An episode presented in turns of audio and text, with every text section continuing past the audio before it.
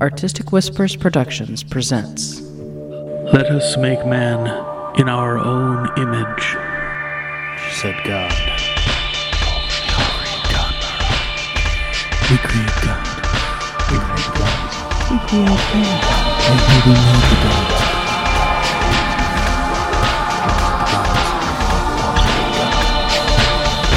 Man, being a gentleman, returned the favor.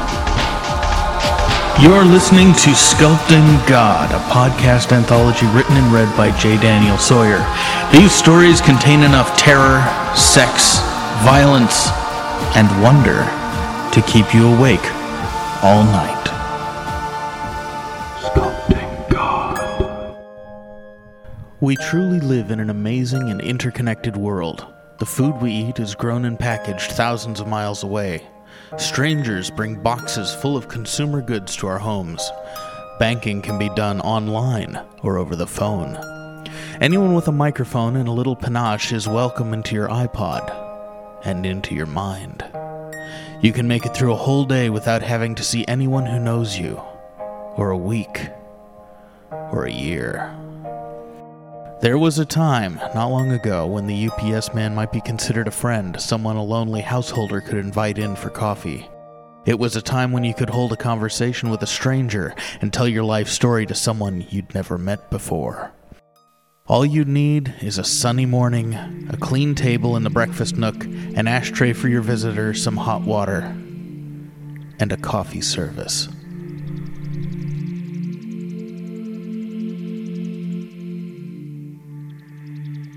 Artistic Whispers presents The Coffee Service, an original play by J. Daniel Sawyer.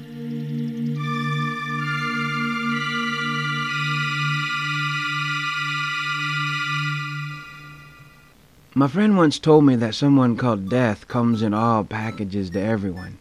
Uh, can you tell me, d- does he hire his shipping and receiving staff from the UPS? Maybe from the ones that have gone away to, um, well, wherever it he calls home. Uh, you don't know, do you? I used to think I had a home. had a comfortable bed, a, a great hobby room, a fabulous girlfriend. I'm quite sure I did. There isn't any other way to explain it. I hope. The past seems so vivid now. I could reach across the table and touch her if I wanted to without ever going through you. Oh, no, I'm, I'm sorry. I, I forgot. You're not the sort of person one can just walk through, are you? You're solid. Yeah, oh, yeah. Excuse me, I, I didn't mean to. Oh, no, no, no, you're very kind. Oh, please forgive. I, I haven't had company in so long I'm forgetting my manners. Or would you like some coffee? Or tea? No? All right. I'll get some for myself then. Now, now, where was I? Oh, yes. You can see, can't you, how, how a man can get so out of sorts. I have the misfortune of being able to see things. Don't laugh. I'm perfectly serious. Most people see only enough to keep from bumping into things, and some don't see even that. That's not what I'm talking about. I mean, I see things. I understand how it works. When I was young, the, the universe was the candy dish I could eat from. I didn't know it was poison then. I've seen the man who brought my toys walking away recently. I, I'm afraid he, he's brought me another. No, I won't play with it even if he does. But how can I know what he's brought and, and, and what was here before? I've thought about that, but I've seen what he can do. He's a madman, and he whispers in my ear sometimes, and oh God, he makes me crazy. I saw what he did to her. His last gift was hers as well. I'd seen him walking around here for a while, watching and waiting until the time was right, no doubt. At first, I was happy to see him, until I found out what he did. I hadn't seen him in fifteen years. I, I guess he was away on other business, and then the mail came one day. It was a beautiful day. She was happy. I was happy. It was like the sun had come out just for us. I mean, who sees the sun in the middle of winter? She had an aunt in Argentina who owned a peach orchard or something. She couldn't go without peaches, not during the winter. And This shipment was four days late, and I'd never seen her so crazy. she'd been eating more than usual. So even if it had been on time, uh, she'd have gone without it for a while. She was a, a different person. She wore her hair tight back, re- refused to go out, spent hours in the bathtub, and then laid out on the floor naked with the back door open until she turned blue. The day before they came, I found her almost frozen. There were little bits of ice everywhere. I, I put her in a warm bath and, and then to bed, and she was blue. She wasn't moving, but I could still hear her breathing. I saw her ghost trying to crawl out of her body, but I, I forced it back in. It would have been no good, you see, just just no good at all for her to go on and leave me behind, so I couldn't let her go. But then they finally came. He was the mailman, I'm sure of it. I mean, after the mail came, he stayed away for a few days. I still remember him as a friend from, from when I was a boy. He was the only playmate I, I ever had. Everybody else always fell asleep when I played with them, or they just went away. I'd seen them walking down the halls without anything on. They, they were so careless. that They'd even leave their bodies. Just didn't bother to take them wherever they were going. It wasn't fair to a boy to, to make him clean all that mess. I mean, he, he'd help me out sometimes. Uh, other times he, he'd just sit and played. You have to understand, I, I didn't know what I was doing. I didn't have anybody else. But but he was jealous. He he didn't like the way I played with her. I heard him whispering that she was too old for me and, and I was an evil boy for letting her play with me. But I didn't listen. I should have known that she'd leave too. And then the peaches came. The, the sun was out. She she spent the morning in bed, but I went out and walked around. Yes, I, I hadn't seen the light in so long I was afraid that the whole world had turned into gray and night and nothing else. The morning seemed to go on forever, but, but when I came back, the package was on the porch with the correct return addresses and, and everything. I mean, how was I supposed to know? She was lying on the bed underneath the covers as if they were a shield against the world. Even shriveled and lonely like that, she was so beautiful. And when I told her the peaches had come, she smiled at me and, and told me it was too late. That, that she couldn't stay to have one. And all the while her ghost was, was slowly climbing out of her. She said her body was heavy, that it wasn't a fruit in the world that could cure her now. She looked like a a cloudy sky at night, blank, cold. But I insisted.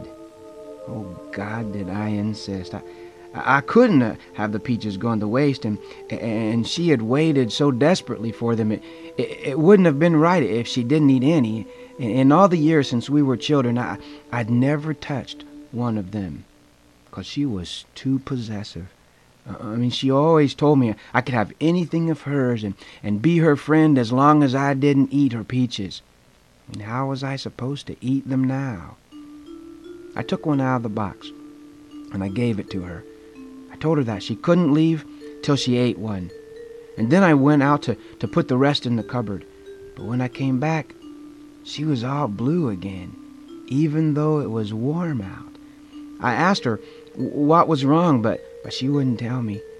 And after a minute or two, her hair started to shine like the sun, like, like the sun in the peach that had decided it liked her better. She smiled at me. She had such a, a, a beautiful smile. But then she stood up and walked out. She didn't even take her body with her. I left it in the bed for a long time hoping that she'd come back. But she didn't. I finally gave up. Put her in the guest room with mother and father. Maybe they can be friends now. I, I used to go in there, but after a few days she she made a stink, and and I could tell she didn't like me any more. Mother and father did the same thing, but after a while they they came around. So maybe she will too. I haven't checked on them in a while. Oh, would I lack one? Certainly. Uh, my, my coffee's almost gone. Uh, I'm going to, to get some more. Would you like a cup? Okay, it's your loss. It took me a long time to learn to make it, and after all, no, no one showed me how. I found the directions in a, in a catalog I got once. Now I don't know how I managed without it. It keeps me awake when there isn't any sun out, which seems to be more and more lately. I, I wonder if, if he has anything to do with that. After she went away, he, he tried to come, but I would not let him. I wouldn't let him in. I, I knew he had to have something to do with it. He, he always did. It, his practical jokes were always getting me into trouble. I mean, when I was four or five, he, he, he squashed the neighbor's cat under a rock and left it up up in their tree is much too high for me to climb, but but I got blamed for it. I mean, mother and father punished me quite thoroughly, and and I I didn't never let him forget about that. I think that's why they they ended up leaving. But it was but it was all his fault. I mean, I mean, there were other things, but when they found out, uh, they wouldn't believe that I didn't do it, and and I couldn't tell them who did because I wasn't allowed to have anyone over unless I asked them first. And they would have been even angrier if I had, had told them the truth, and and they would have made sure he never came over again. And and and well, I I didn't want to lose my friend. Um, how do you light one of these things? Oh, oh, I see. Th- thank you. God, these things are strong. you must do this all the time. I'm not keeping you from your job, am I? Oh, good. Uh, I, I, I wouldn't want to get you in trouble, uh, because I know what that's like. Let's see, where was I? Oh, yeah. You see, after Mother and Father left, he stayed, o- uh, he stayed over quite a lot. He had this uh, amazing talent. He could be anything he wanted. He told me I could too, if I believed hard enough. I never quite got the hang of it, but, but that was okay. It, it was it was more fun watching him do it anyway. I, we spent a lot of time in the hobby room making swords out of sticks and, and butterflies out of broken screws. Somehow his parents never made him go home. Though I, I never went over to his house, so I don't even know where he lived. He, he was always the, the stronger one. He, played my games sometimes, but, but if he wanted to do something and, and I wouldn't, he reminded me who was weaker. Sometimes I, I'd tell him to go home. He always did that when I asked him to, but unless I did, he would kick me and beat me up and, until I did what he wanted. Yeah, yes, I, I think I still do.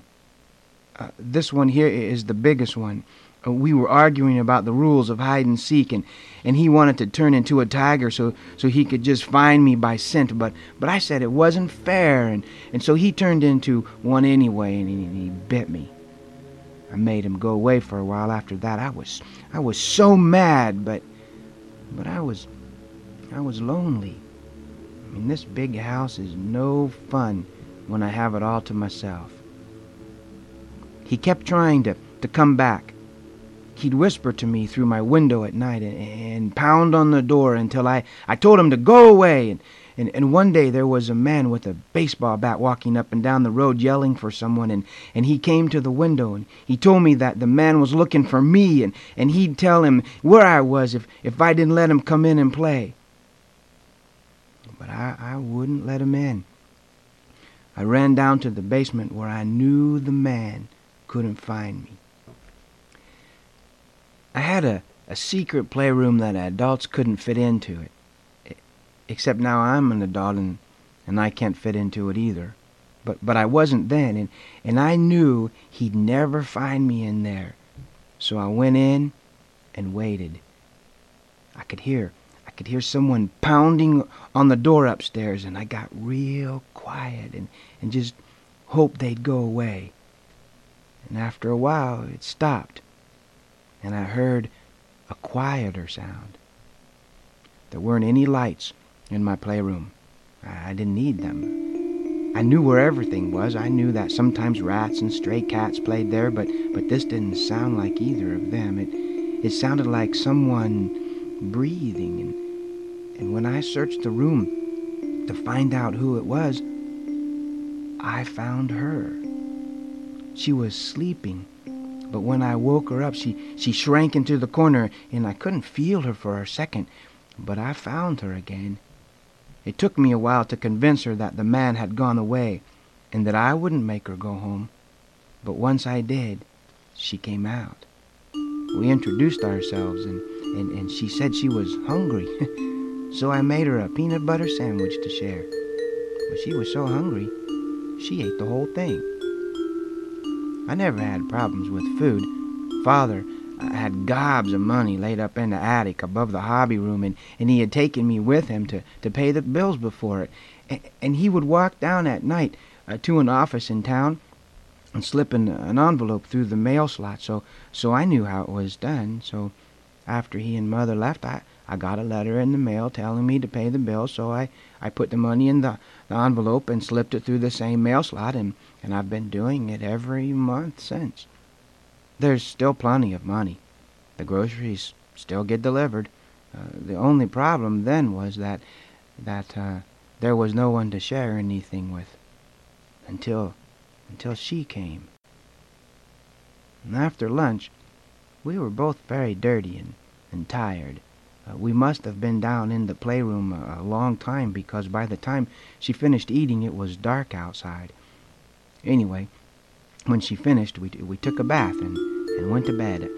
I wasn't sure I wanted her in my room. I, I never even let him go in there, but I didn't think she'd like sleeping with mother and father, seeing as how they were stiff and, and shriveled and, and turning black, so so I so I let her stay with me. She was so strange and warm she didn't have anybody either, and it was nice having company even though I was asleep, so I, I decided to let her stay as, as long as she wanted. She was here a long time, almost ten years. We played like he and I had, except no one had to be the strong one, and, and we didn't get into to, to as many fights. It was always fun just, just being with her. Sometimes we could just sit and talk Sometimes we'd, we'd never get out of bed because it was good to have a friend. She, she was a very special girl, and I, I still miss her, even though if I concentrate hard enough, I can see her. Sometimes she'll come back and walk through the rooms where we used to play and, and tell me that she misses me and that I should I should come keep her company. But I haven't figured out how yet. I'm not sure I, I ever want to leave. I mean, I mean, who would be here then to, to clean up the mess? If I ever met Mother, uh, she'd be very upset that I that I had left the house so messy, and because she taught me better than that when when she was here. I wish, I wish people wouldn't leave like that. When she went away, he started pestering me again. And for a while after she came, he, he still came to the window at night and told me nasty secrets and tried to make me do things that would make her leave. But I wouldn't listen. I think now that maybe the reason she left was that when he stopped bothering me, he started in on her, but I, I can't be sure. You know, these things are they're they're pretty good, man. May I have another? Oh, thank you. Ouch. Here, could you light it? My, my arm doesn't seem to want to work anymore. Yeah, thanks. Hmm. this one isn't so strong. I mean, actually, it's it's very relaxing. Yes, I I do think I'm getting to like them. I I should buy some next time I go out. Oh, why shouldn't I go out? I can take care of myself. Well, that's true that, that I don't get out much, but but there's not much out there that I need. Yeah, it, it is lonely here. No, I I don't think I want to play with him ever again. Because I don't like him anymore. Now, now, that's an idea. It's been very lonely around here since she left. W- would you like to stay? Why not? Of course I like you. I mean, you seem to be a decent enough fella. What do you mean I What do you mean I insulted you? I was just I was just telling you about me. Okay, well then tell me something about you. I do not already know you. I mean, how could I? I've never seen you before in my. What? You tricked me. I told you I never wanted to see you again. I did not invite you in. I, I did not invite you in. Please, why can't you just leave me alone? I don't owe you anything. No, I, I didn't promise that. It was you, wasn't it? You took everyone else away. You are not my friend. You made them leave. It's your fault, all of it. I mean, you took them all, didn't you? I knew it. I knew it. I knew it was you. You need to let go of me. I'm staying right here. I- don't want to go to your house. I, I want you to go home. Just just go away. Just just leave me alone. Why won't you go? Just like let go. No, I can't. Please, I, I, I can't leave like this. My mother will kill me. I, I, I can't leave my body in the kitchen. No, just let me go. I don't belong to you. I never promised that. So please, let me go. Please, please. Why is it getting so dark? I mean, where are you taking me? Why is it so hot? What are all those voices? No, no, I don't want to stay here. Please, don't make me stay. Let me go.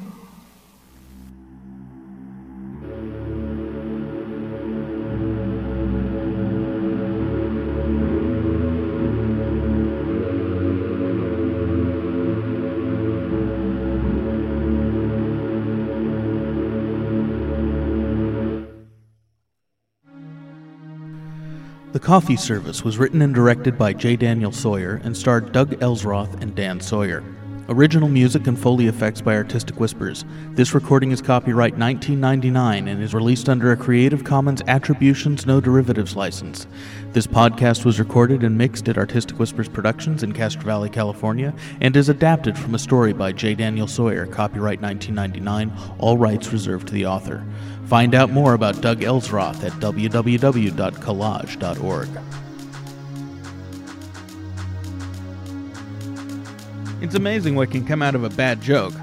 Back in 1999, I was having a conversation with a friend of mine, and I misquoted the old aphorism, Death comes to every man, as death comes in all packages. My friend is very quick on the uptake, and he said, Death comes in all packages, eh? UPS must love him for that.